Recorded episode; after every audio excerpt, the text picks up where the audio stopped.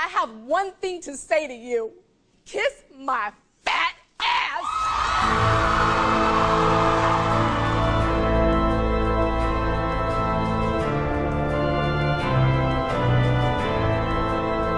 Hello, fellow mourners of diet culture. It is I, Emily Lubin. I'm the Grim Reaper and the host of this show. Welcome to R I P Diets, Season two, Episode five. We are well into season two at this point. Thank you for sticking with me, standing by me. You guys are the wind beneath my wings, truly.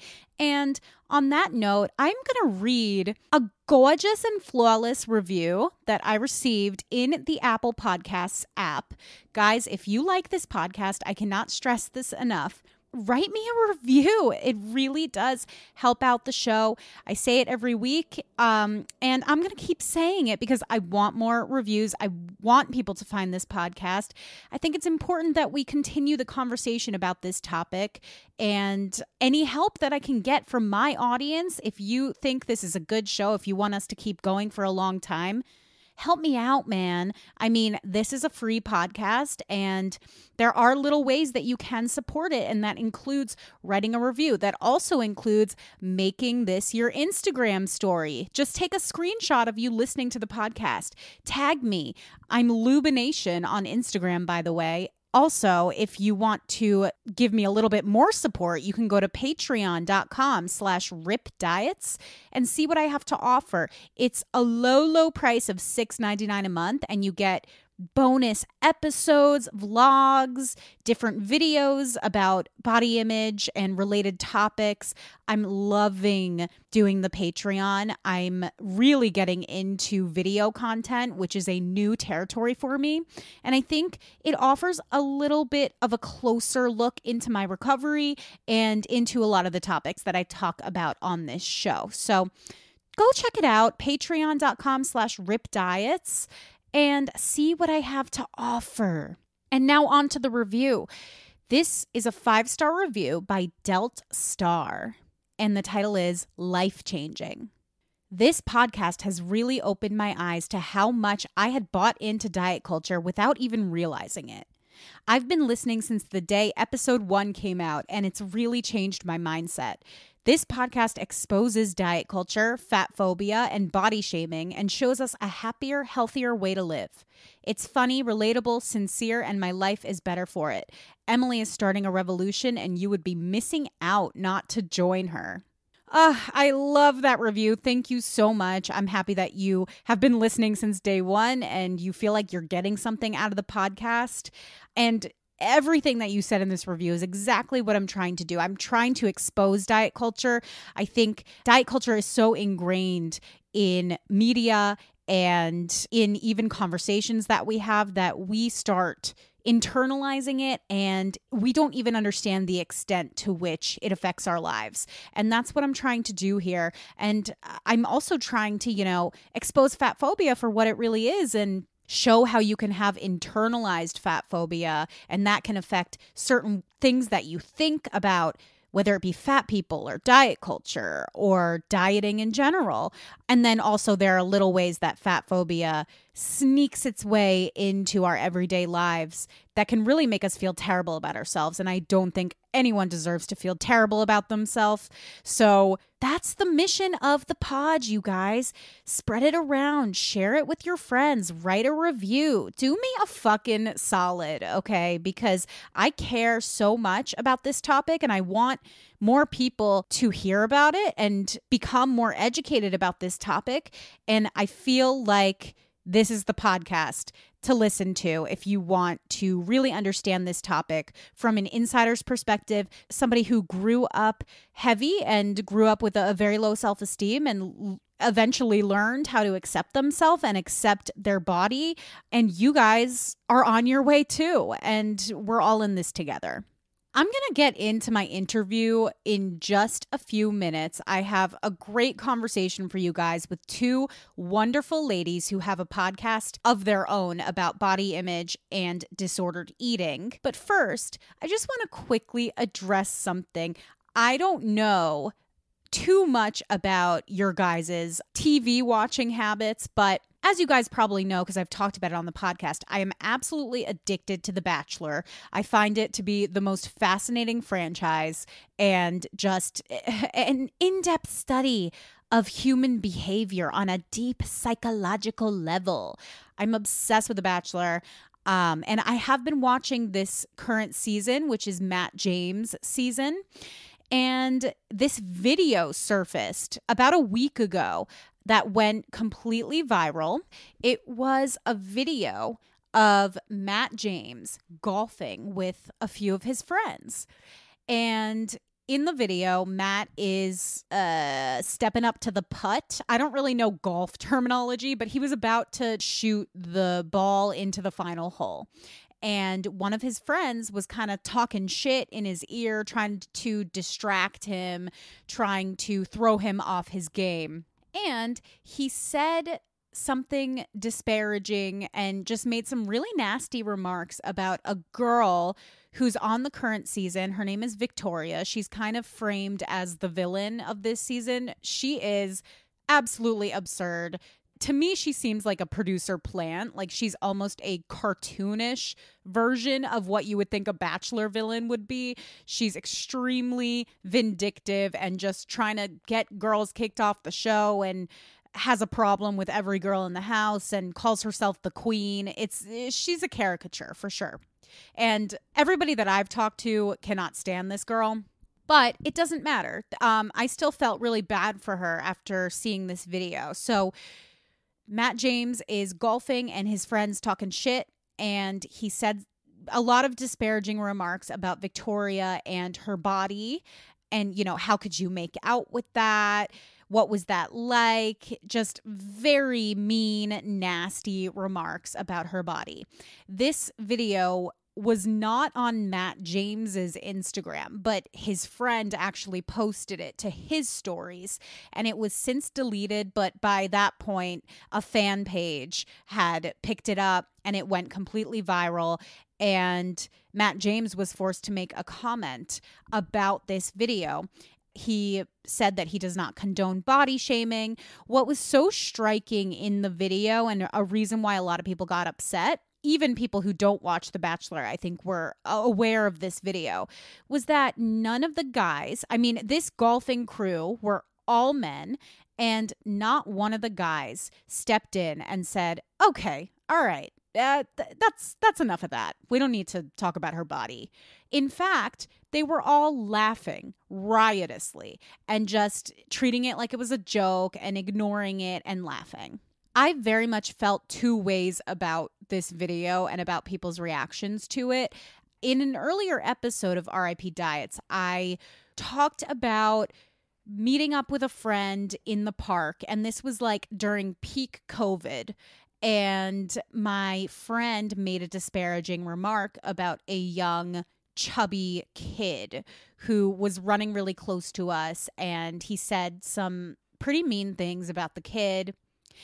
And I was having kind of a crisis afterwards because not only did I not step in to say, hey, don't body shame a kid, that's not cool, I just didn't know how to react at all, and I didn't want to make a big deal of it in the moment. I never want to be that person who's preachy and pushing their opinions on other people, and I'm a very non-confrontational person in general. I just really don't like to get in arguments with people. I don't find any joy in it.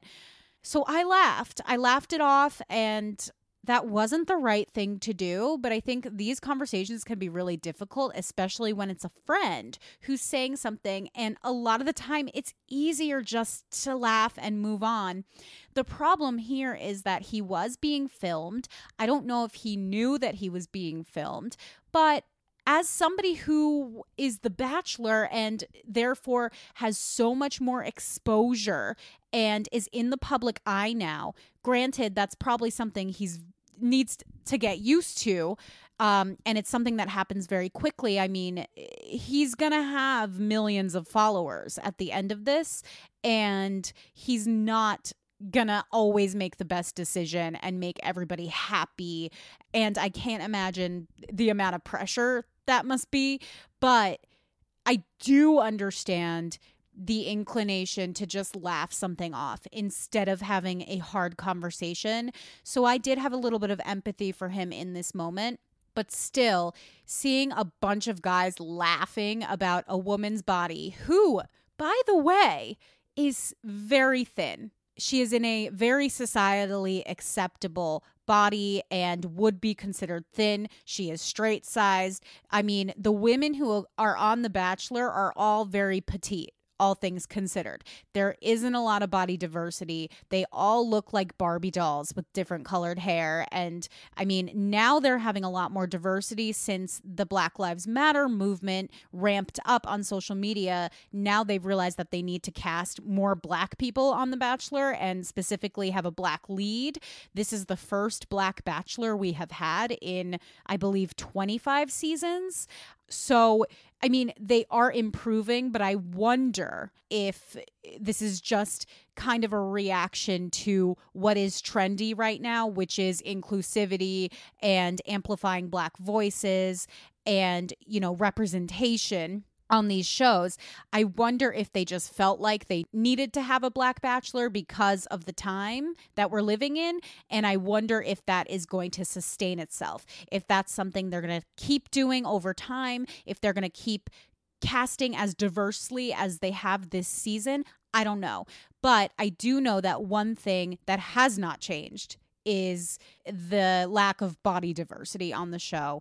And, you know, it could be for a variety of reasons, but just seeing a man insult a woman for not having a very narrow definition of what a, quote, hot body is, is so fucking disgusting to me. And I don't feel bad for this man. I assume he's get- getting a lot of hate on social media, as he should be. He should be shamed for saying that, and for filming it, and for posting it to his story like it was cute and funny, because it's not cute and it's not funny.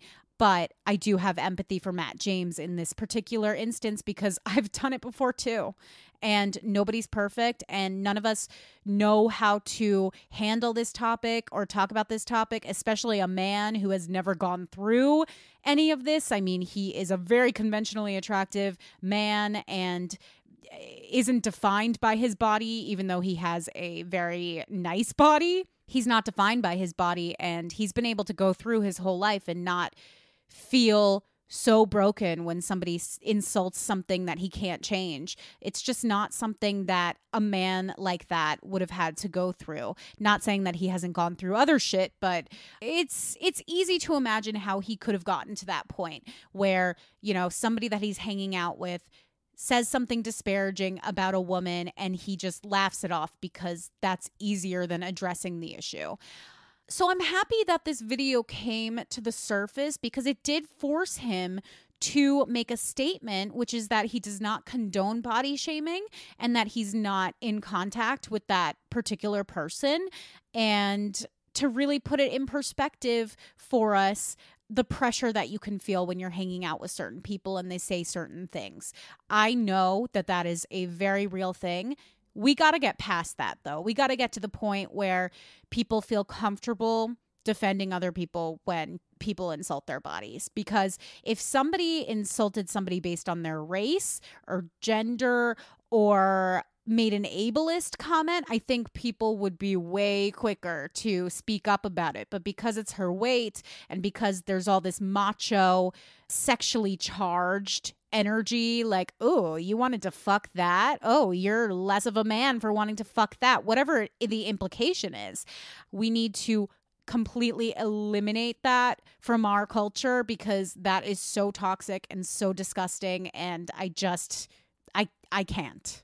And now that I've done that little mini rant, you guys can seek out the video for yourself or not. I mean, it's not like a must-see video, but I did feel like I wanted to respond to it because the internet was in an uproar about this. And I just wanted to come on here and tell you guys that I see both sides. I have empathy for both sides. Um, do I think body shaming is acceptable in any way, shape, or form at any time? No, I don't. But in this particular case, I can have empathy for the person that doesn't know how to speak up. And he needs to educate himself on how to speak up. And issues that women face that he might not have faced in his life, that he can be an ally to those women for. And he can now move forward in his life with a different perspective on the matter, which I think is potentially a really good thing. Okay, and now on to the conversation that I have for today's show. This was such a heartwarming conversation. I sat down with the ladies from the Cereal from the Box podcast, Marie Moeller and Gianna Bartolini. They are lifelong best friends. Marie is studying to be a social worker. Gianna is a dance teacher, and they have both dealt with varying degrees of disordered eating throughout their lives and really bonded about that and decided to make a podcast about it. And I said this in our conversation, but I think it's a really nice mix of two friends talking about body image. You feel like you're in the room with them and you're just hanging out with them, and they're talking about their own experiences, which I feel are very relatable. But then there's also the clinical aspect, because Marie does have a little more background in mental health and social work and does a lot of research for the show, which I can tell. They really shed light on a lot of important topics. I would definitely recommend you try out their podcast. It's a great supplement to this podcast. So without further ado, let's get into the conversation with Gianna Bartolini and Marie Moeller. Guys, my guest today, that's right, guests, that's plural. They are fellow podcasters, co-hosts of a wonderful podcast called Cereal from the Box, Gianna Bartolini and Marie Moeller. Welcome to the show. Thank you. Woo.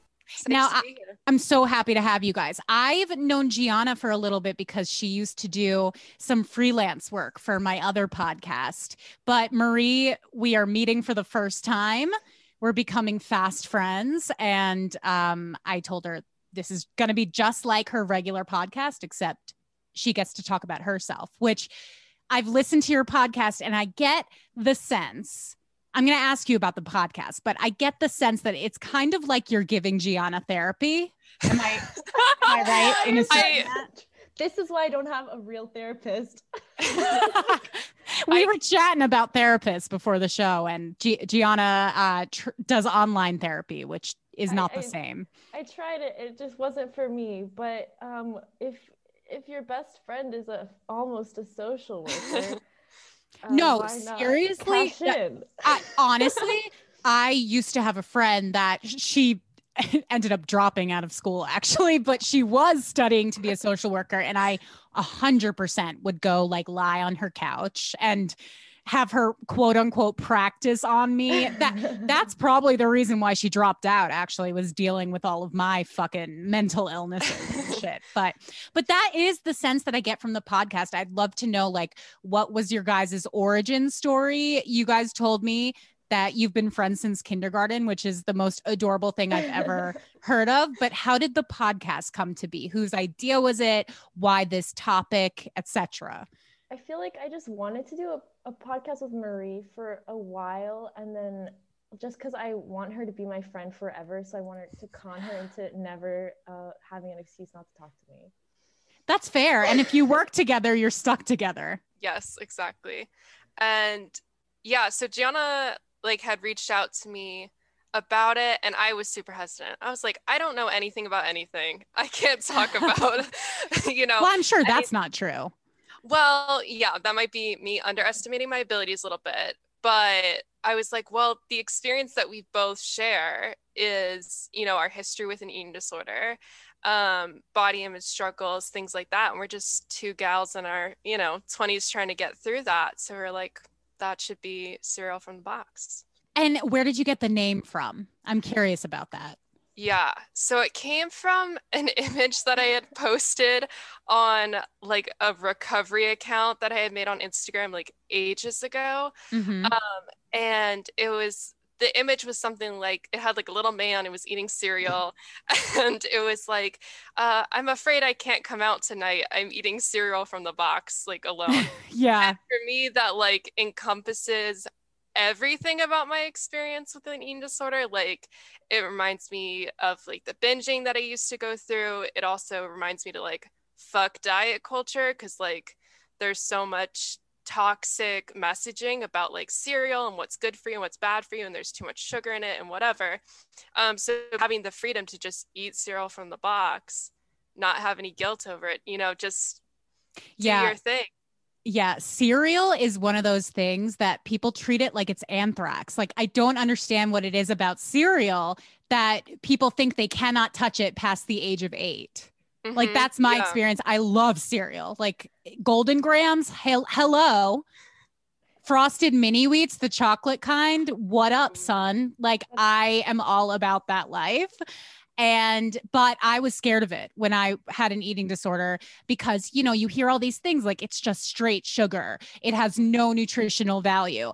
And it's so funny how these things just like blow completely out of proportion to the point where like we think cereal is poison now. I had a friend literally say to me one time, and I've, I'm, I'm sure I've said this on the show before, because it was one of these like defining things that really, um, created a lot of fear in me, but it was like, sugar's going to be the next cancer. Like, sugar's going to cause all these issues for people. You'll see. Like, it was, it was almost like antagonistic. Like, you'll see in fifty years, all these people are going to have cancer and die because they ate too much sugar. It's absolutely absurd. And it's, I think it's, it's a really funny name. And I personally am a fan. Thanks. Thanks. You're welcome. My mom used to like catch me, like when I was a kid, like Eat, like I would like go down to the laundry room and like take the cereal out of the uh like the kitchen and like go eat the cereal and by myself in the laundry room, like when I was like a kid, and she'd be like, Gianna, I hate that. What are you doing down here? I'll be like, I'm sorry, I'm just hungry. She's like, it's two in the morning, go to bed. And I'm like, I'm sorry, Mom, I'm just hungry. Was it that she didn't want you like waking up in the middle of the night to eat, or yes. was it specifically the cereal? No, it was, but like, it was because I was like, why was I awake at two a.m.? Why was I eating Cheerios at two a.m.?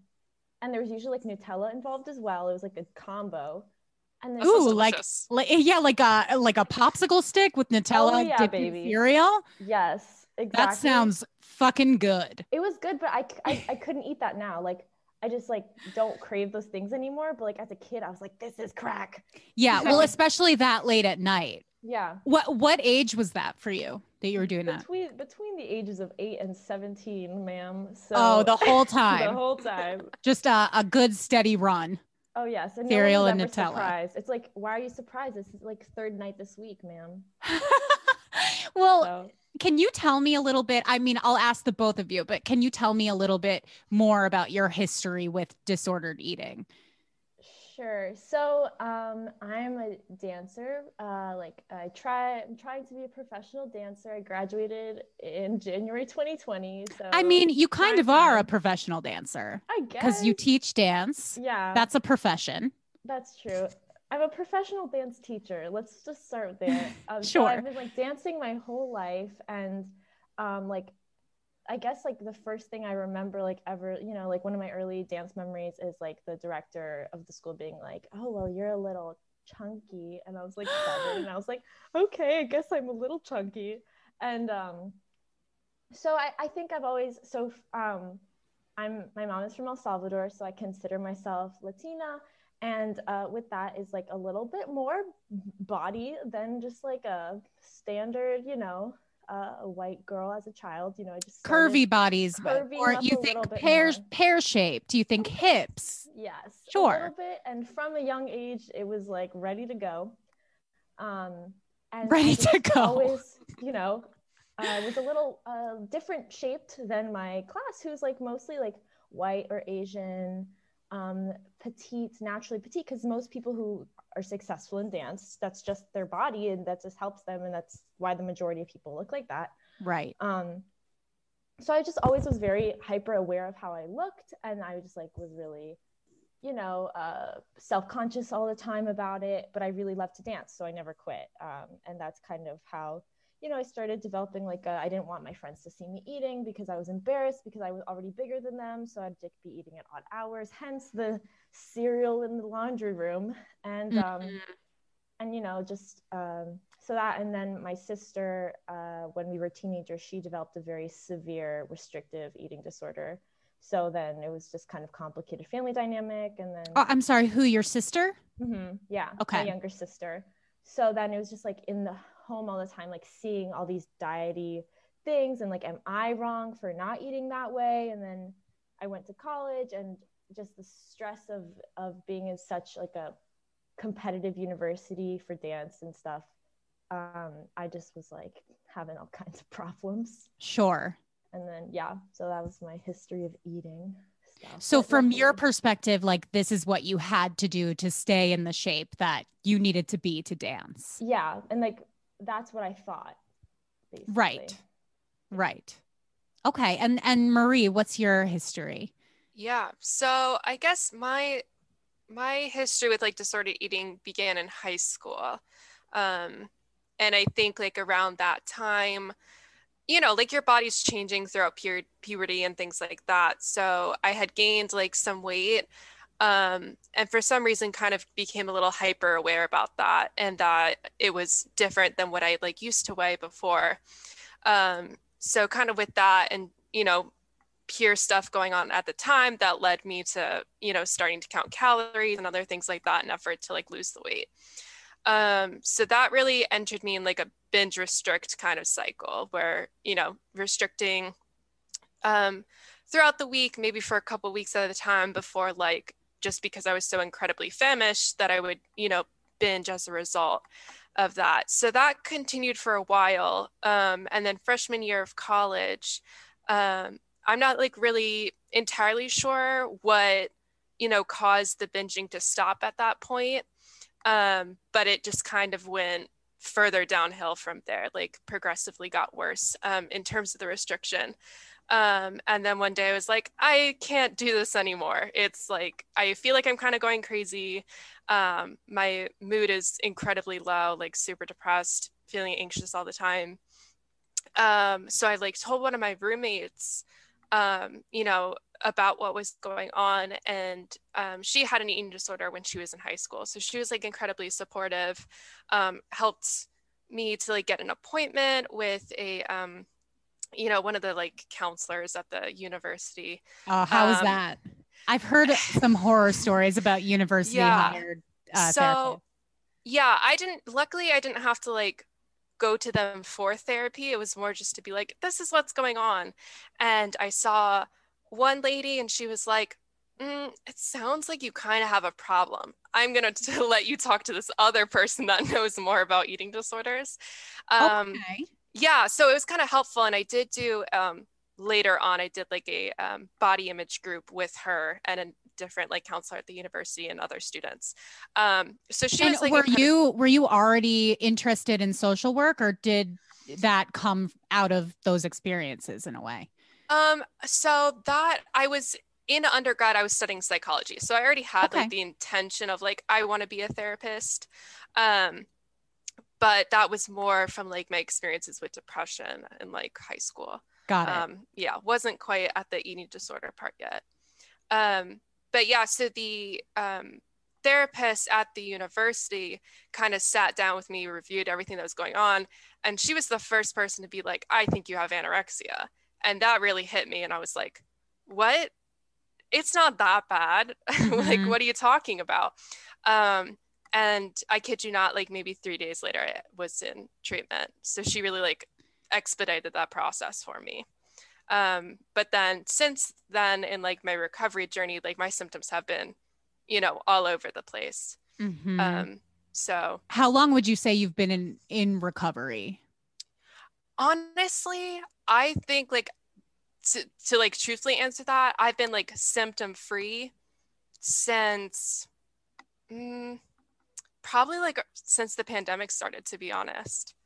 Okay. Um, yeah. yeah. I, it's a, it's definitely a tricky word, right? Because mm-hmm. like there were a few years there that I was in like pseudo recovery. Like sure. I said, I was in recovery, but really I was doing a whole bunch of things that I now realize are, are were very destructive and completely derailing any hope I had of, of actually recovering.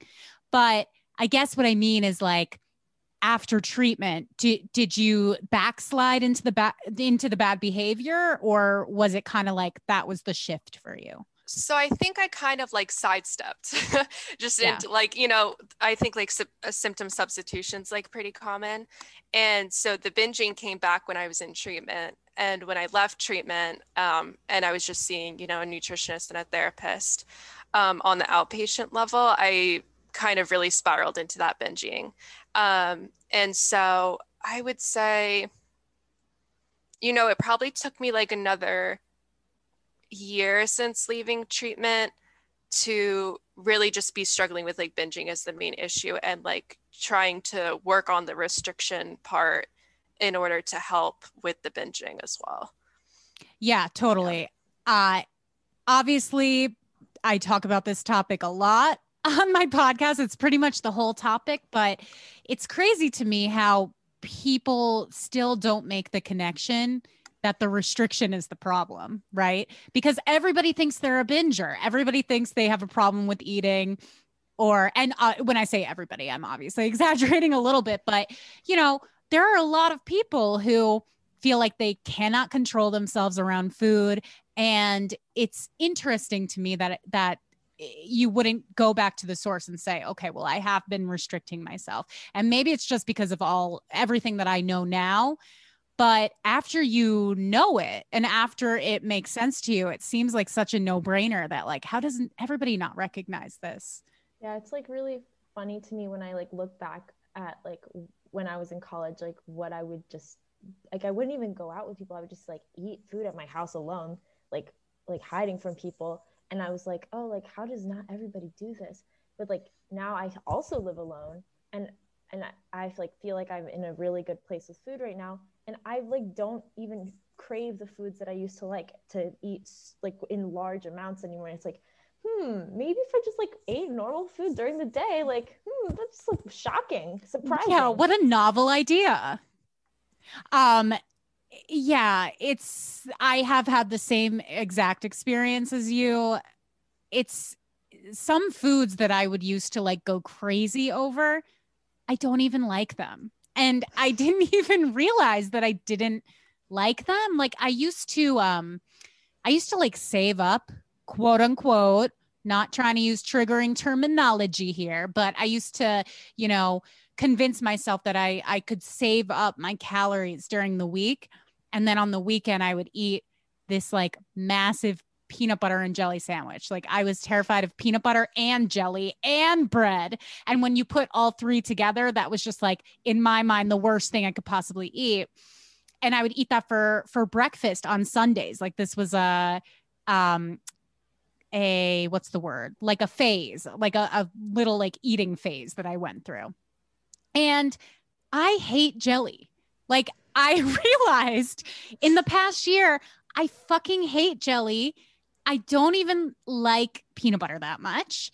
And I don't, you know, like a P B and J, that's not even my bag. You know what I mean? And it's crazy how like when you tell yourself you can't have something or you shouldn't have something, or you have to wait to have something, it becomes so much more desirable to you than it even would be if you were just like acting like a regular person.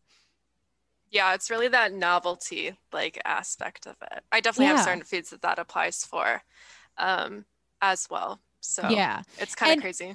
And I mean, I, I told you ladies, I would love to kind of have you guys weigh in, because I have all kinds of guests on this show.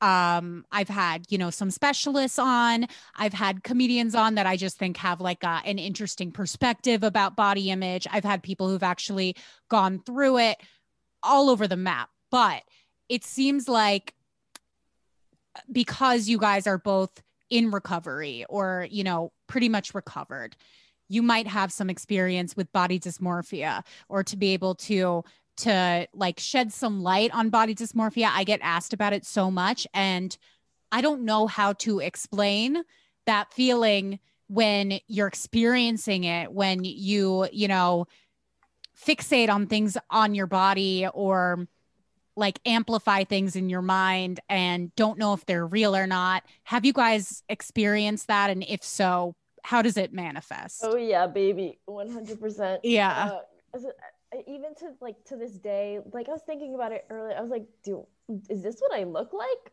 Like, which, am, am am I real? Like, is this my physical body and form?"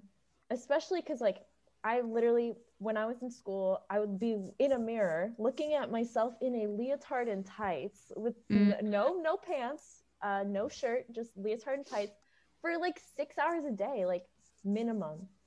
And it's like, so it was like, I know what I look like all the time. First of all, y'all, mirrors can distort your body. So like, you don't know. Second of all, yes, like, mirrors can lie.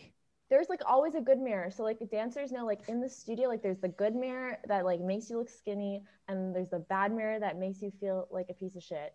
So like. Oh, can you imagine if they were purposely putting bad mirrors in there to give you guys eating disorders? I mean, literally though, like, no joke, my dance teachers would be like, "Gianna, like, I think you need to, like, you do you remember, like, before, like, what you looked like, like, three months ago? Like, you could, like, do that. Like, you just have to be careful." And I'd be like, "Hey, look at the oh my here. Gosh, I can't believe they said that to you. This then, is like, when you were a teenager?" Yeah, but then, like, one girl almost died, so now they're really nice about your body, so. You gotta. Like, they're like, "Oh, well, she almost died. Okay, well, never mind, guys. Like, we don't want you all to have ulcers at the age of fourteen. Um, oh my God, did she? Yeah, but she's fine now. She's like, oh, thank God. Now. Um, oh my God, that's awful. Would yeah. you guys, um, was there like a lot of back and forth between the dancers? Like, would you guys like be like, "Oh, I look fat today. No, I look fat today." Like, was there any of yeah, that? Like she- there was a little bit, but then like they were, we were all like really nice to each other. So be like, "Oh, she just said this to me." Be like, "No, you look great. Like, she's fucking stupid. Like, no, you're like beautiful." You think, oh my God, I love that. You were like okay. hyping each other up. Yeah, because like there was like five of us that were just like not normal, like white, tiny. There was like we there was like one of us was black, one was Hispanic, one was Asian, one was Jewish, and then the other one was like mixed. So we're like, okay, like, you all flavor. We were the flavor crew, and everyone like knew it. Like we were like the ones that would go to parties, like, and show up high the next day. So um, love it, love it. Nobody tell my mom. She thinks I don't drink. Um, but anyway. Oh my God, so- I like don't even know what my mom knows, doesn't know. I just lay it all out there and pray that she has selective vision. Um, um, I don't know. I just like, I feel like some, even right now, sometimes I don't really know what I look like. And it's like, I think my thighs are like massive. And then I'll see a picture of myself and I'll be like, I mean, it's pretty proportional. Yeah. Like, yeah. Like photos, a- photo, photos can be an interesting experience. Like I, I know that, um, when I initially lost a, a great deal of weight, like when I went on my first real diet that then propelled itself into an eating disorder, I would, you know, when you lose weight really quickly, you often don't even really know what you look like because you're seeing yourself in the mirror every day. But then if you, I saw a picture of myself, I literally saw a picture of myself one time and I said to my friend, "Who's that girl?" And I was pointing at myself.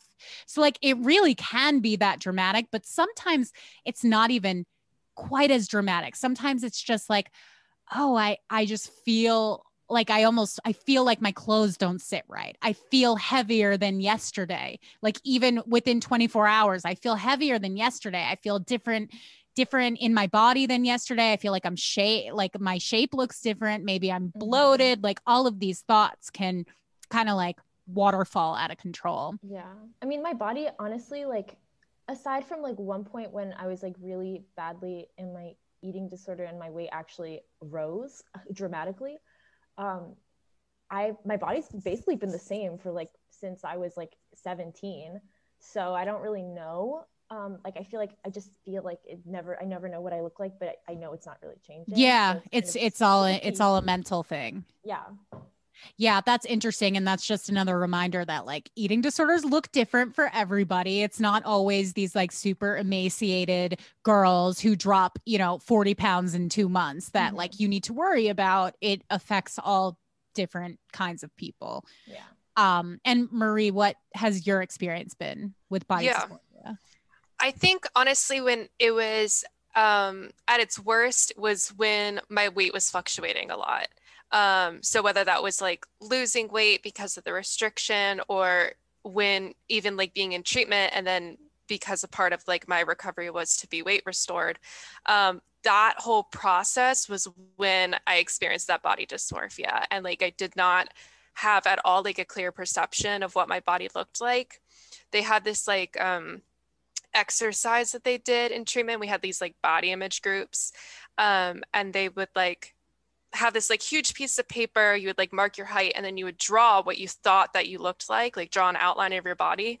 And then they would go ahead and like trace that for you to kind of compare. And then you're supposed to kind of like think about, I guess, how your like perception was not right, or if it was right, like break down some of that body dissatisfaction that you probably had.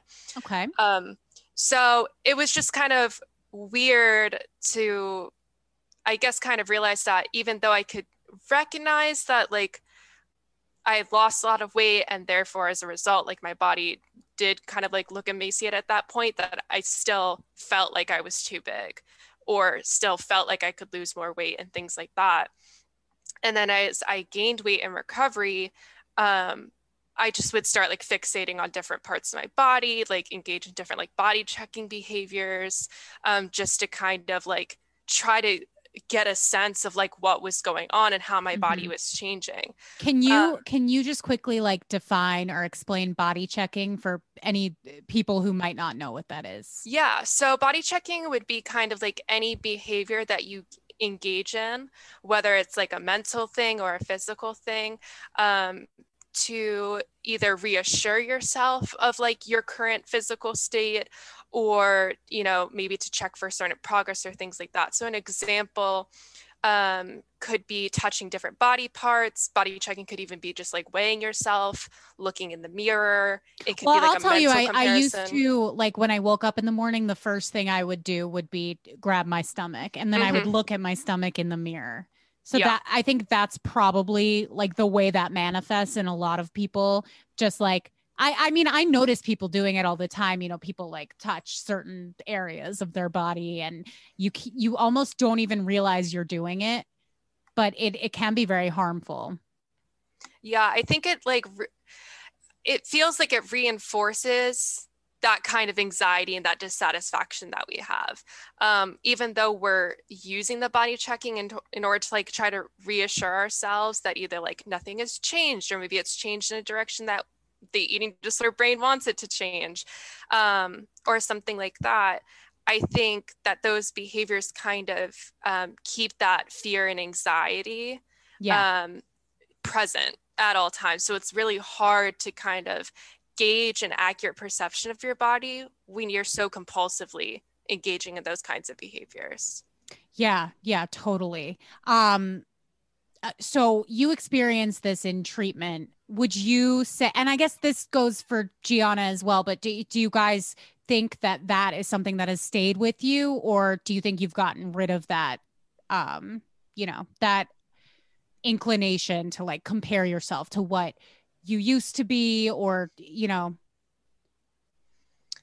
I think like the, the body dysmorphia part for me has definitely gone away as like my weight has kind of stabilized. I don't really feel like there's um, inaccurate inaccuracy of perception, but there is, you know, still dissatisfaction that I'm trying to work through on a day-to-day basis. And I still think um, it's always kind of easy to get into, you know, a thought trap where you compare yourself to when you were thinner or something like that. Um, so that's still, for me, those two things are unrelated, um, but the dissatisfaction, um, it still exists. You body. just, yeah. you, mm-hmm. you, what do you do when that happens? Like, how do you try to channel that in a positive way? Yeah, I think for me, what, what's been helpful is I try to keep myself on track in terms of like my body dissatisfaction, if that is happening, doesn't dictate my food choices anymore. It doesn't dictate how I interact um, with food, with exercise. Um, and I think that's honestly just been a matter of like habit and practice. Um, and, you know, sometimes like breaking as well, like body checking behaviors, because like sometimes that still comes up for me, like looking in the mirror and things like that. You know, at some point, like you kind of have to be like, okay, well, you know, I didn't like, I don't like this as much today as maybe I did yesterday. Whatever, that's fine. I'm just going to wear clothes that are comfortable. I'm going to stop looking in the mirror. um, and just move on with my day. You kind of have to um, just keep having like the moving forward mindset, I guess, with that. Yeah. I mean, yeah. I don't, I feel like for me, honestly, the leaving school and not, and not being auditioning all the time and not seeing myself in the mirror all the time has been like the most amazing, like, tool in like, cause I feel like I'm still getting better. I'm still recovering, and like every single day or week or whatever, like I'm still working on not. It t- I mean, it, ta- it can take, work, you, know? you know, it can take people their whole lives to, not that I'm saying it's going to take yeah. you your whole life, but you know, this, this process is really difficult. It can take years to actually reach a point where you feel like you're totally at peace with your body. Yeah. And so I feel like, I don't know, I just stopped seeing my body as like my worth, because currently like it's not like, I don't have to look any way right now. I can like look however I want, and like I can be happy just like my body works. Like I have two legs that can do great things, and like my arms are can hold cups and such, and I don't know, like I, my body's like a tool now. It's like not like something to be looked at by people who need me for things. Like, yeah, I'm using my body to like do cool things. And so like right yeah, now, like hold like, cups. Like, wow. She's holding a cup right now, folks. I don't know. Like, I just feel like I've stopped seeing my body as like, okay, this is like, my body is worth something as aesthetic, but now it's like, it's like a machine. And that's been really Ooh, cool. I like that. Like a machine that you need to, in in order to like last throughout your day and do every yeah. task that you need to do. And, and yeah. What, yeah. I feel like I need yeah. to feed it. I need to rest it. I need to take care of it. Cause it's like a big thing for me is like not resting myself. And like, so I need to take care of it and do nice things so it will work. Mm-hmm. And do you think that's impacted? I mean, dance is still a part of your life. Yeah. Um, but you said, you know, you're not going on auditions, you're teaching, and I'm assuming that's a very different, I'm assuming that looks very different, like the two between being a dancer and being somebody who dances. Yeah. I just, it's like, I don't get to do it for myself anymore. Like I'm not working on myself anymore. And like, I'm not taking class, and I'm watching other people, like I'm helping other people to reach their dreams, which is really fulfilling and really great. Um, but like actually during Corona, because I was teaching so much, I actually, my dancing has gotten better. Like, I feel Ooh. like I've improved as a dancer because I'm not so worried about what I look like. Like I, there's no mirrors at my house for me to look at myself dancing in the shorts and a t-shirt. So like really thinking about like when I'm teaching, I like to do it really anatomically instead of being like, suck in your lunch, ladies. I'm like, use your core power and rotate your thighs from the back. So I'm like, I'm thinking of exactly which muscles I need to use. And like, in that way, I stopped thinking so much, what does this look like? And like, how do you do it? And I feel like that's actually been really helpful for like how I've been approaching dance and like food yeah. as well. That's very interesting. Cause I, I've never danced. Um, you don't want to see me at a party. I have, I have a few moves. Okay. I do like the jellyfish and, um, and the ceiling fan and shit like that. But dancing, you are in a mirror covered room. Um, and so you must be really like hyper aware of what you look like over what it actually feels like to do the movement. Mm-hmm. Yeah, that's, that's interesting. And then I guess I'm also just wondering, like, how do you feel like podcasting about this topic has made you more aware? I mean, if it has made you more aware of, you know, how you go through your day to day and how these things might be affecting you mentally. Oh, me? Either. Okay. Um, I'll go first. Um, I feel like, first of all, like I didn't think so much about how to talk about these things with people without being triggering until like I started doing, cause Marie is like super uh, aware of like, like P C, like because of mm-hmm. like her future profession, like she really knows like how to talk about things, and like, like we'll record and she's like, oh, can you blur this out? Because like that could be triggering. Or she'd be like, oh, we shouldn't talk about it this way, like beforehand. So I'm like, oh, cool. So I'm learning new things. But also like, I feel like in my teaching, like I, I feel more empowered to talk to them about how to take care of themselves, like, and how to emotionally take care of themselves in, like, the dance world. Okay, I'm sorry, like, this is taking so long, but, like, I had this one student, her mom is so evil. She literally gave her daughter a scale for Christmas. Like, that was her only oh. gift. And then she left. That was her only gift? That she moved to Ecuador the next day and hasn't called her since. So let me just say, this woman is evil, but that was really angering to oh me. my God. And that that really takes the cake. It really did. And I was like, you know what, girl, like, you are gorgeous. And she's like, yeah, I know. And I was like, oh, okay, excuse me. Oh my God. Like, how, how, wait, how old is that girl? She's fifteen. Okay. Can I just say, like, the next generation, they're, like, almost too confident in themselves. I'm like, I'm, I'm so jealous. I'm so jealous. Like, I would have loved to at age fourteen, fifteen, like, be on TikTok, like, busting out my moves for the entire internet. I was not that confident. It's a great thing. I think it's great that there's, like, more awareness and yeah. also just more, like, positivity around different mm-hmm. bodies. Cause, like, when I was growing up in the nineties, it was not like that. You had to be blonde, thin, and have giant boobs, even though, like, nobody I know is actually built like that. Curses. And, uh, and same question to Marie, like, has the podcast changed at all? Like, the way that you approach these matters? I mean, you are studying to be a social worker, so I assume, like, you already had that terminology down, but I guess in, in any other way, has it expanded what you thought you knew about eating disorders? Yeah, well, I think what I feel like is important for me is to be educated enough that if it's not my experience and we're talking about just, like, you know, different experiences that people with eating disorders have, like, recently we did a um, episode about orthorexia, which, like, I personally haven't gone through myself. So I felt like it would be important then to do the research to kind of back it up. Um, so in that way, I feel like I am learning a lot. Um, there are, you know, different podcast episodes that I have to, or I feel like I have to do research for, um, in order to just add, I don't know, other, like, helpful things as well. Cause it's one thing mm-hmm. to talk about your experience with something and talk about it in, like, you know, I did X, Y, and Z, or I felt X, Y, and Z, um, you know, while you're going through your eating disorder, but it's another thing then to articulate, well, how did I move forward from that? And how did I right. recover? And so I think that can be really challenging to do, especially because my recovery process has been really messy.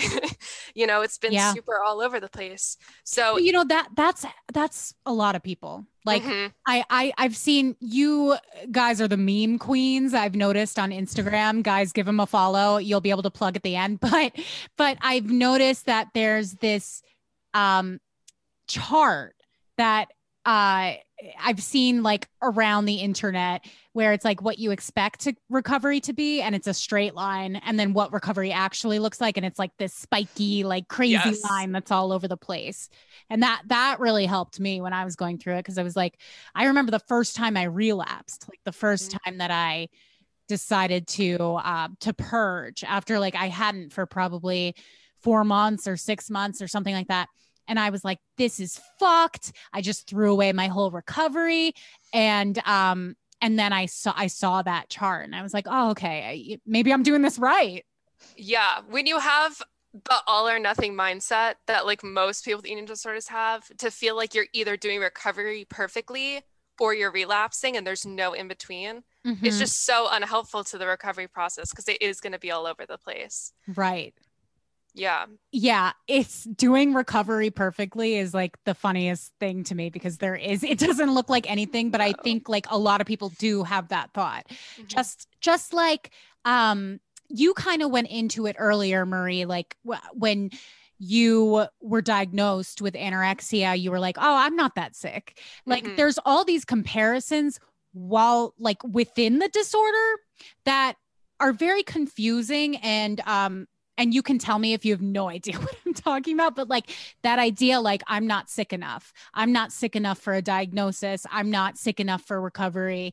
I'm not, like, far gone enough. I'm not in a hospital bed, so I don't need recovery. It's like all of these comparisons that we do to make ourselves feel inadequate, even in our recovery.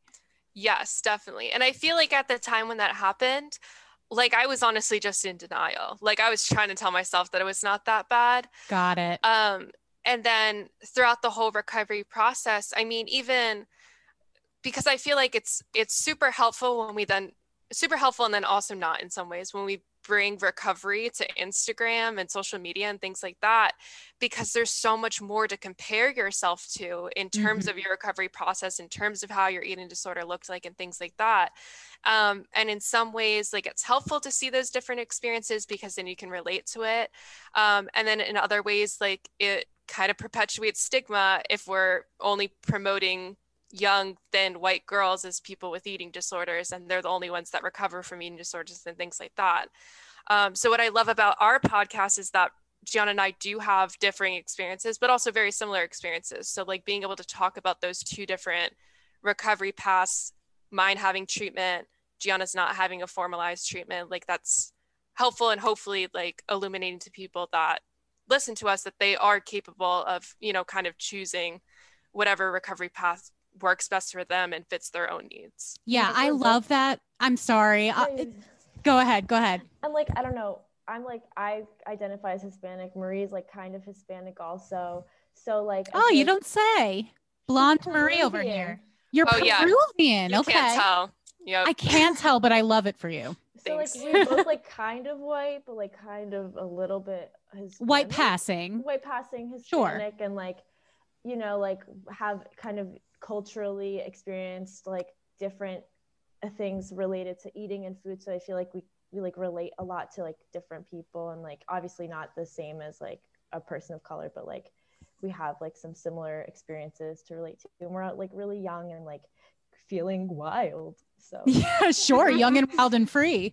Um, yeah, I love that about your podcast. I also love how you offer this like clinical perspective that people can understand, because a, a lot of people, you know, it's a niche space. The body positivity space is a niche space, but it is growing, and there's a lot of information out there, and a lot of it is very clinical. So I love that you have like a little bit of the clinical, but then you also tell your personal experiences.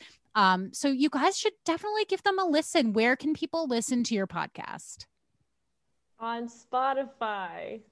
Hell yeah. I couldn't figure out how to like put it on all the other places, so we can only do it You know, on I Spotify. actually, I, I know for a fact that it, you can get it through Apple Podcasts too. So amazing. Mm-hmm. So yeah, their, their podcast is called Cereal from the Box. Do you guys want people to follow you individually? Sure. Or? You can follow me on Instagram at Gianna Bartolini. Um, and there's like a lot of dance stuff and also like my personal life. Gorgeous dance shots. Thank you. Like if you just want to see a ballerina in these streets doing her thing on cobblestones, th- this is exactly uh, what you're looking for. Thanks guys. And like, also you can follow Cereal from the Box on Instagram. Um, we're like polling. We are memeing. Um, we're yes. trying to, we're making like our original like advice content now. So like, if you like, for example, we just did one that was like, if you forget to eat, cause I just started a new medicine for A D H D. And like, I just, I'm like, should I eat now? And Marie's like, yes, you should. Yeah. So- oh, Adderall will fuck you. I, mm-hmm. I have A D H D too. So I know all about that. It's crazy. It's, it's so crazy that like you could not eat all day, also be like you're jittery and you're hungry and you're not hungry at the yes. same time. It's really, really crazy. Yeah. That's great that you have somebody to keep you in check about that. This is my best O G day one best friend. So oh, adorable, yes. adorable. And Marie, are you private? Do you want people to follow you? Yeah, my Instagram's currently private right now, just related to school things. So I recommend following Gianna and Cereal from the Box instead. Follow Cereal from the Box. Get addicted to their pod. Thank you so much, ladies, for coming on the podcast. This was so much fun. Thanks for having me. Thank us. you. All right, all right, all right. I hope you liked that conversation with Gianna and Marie from the Cereal from the Box podcast. Definitely check out their show. Give them a follow on social media. It's Cereal from the Box on social media. They're just a couple of great chicks who want to spread awareness about disordered eating, just as I am doing. And they give a really thorough representation of all these different forms of disordered eating from a personal perspective and a clinical perspective that I think you guys could all really get into. So definitely check it out. And that's the show this week, guys.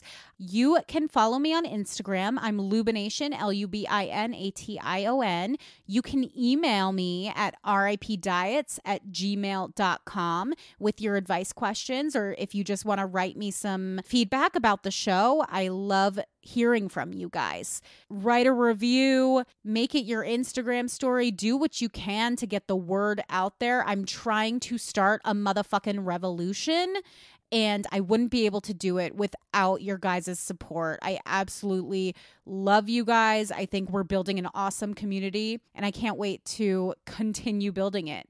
And on that note, join the private Facebook group. If you go to Facebook, just type in the search bar R I P Dieters. And if you request to be added, I will add you within a day.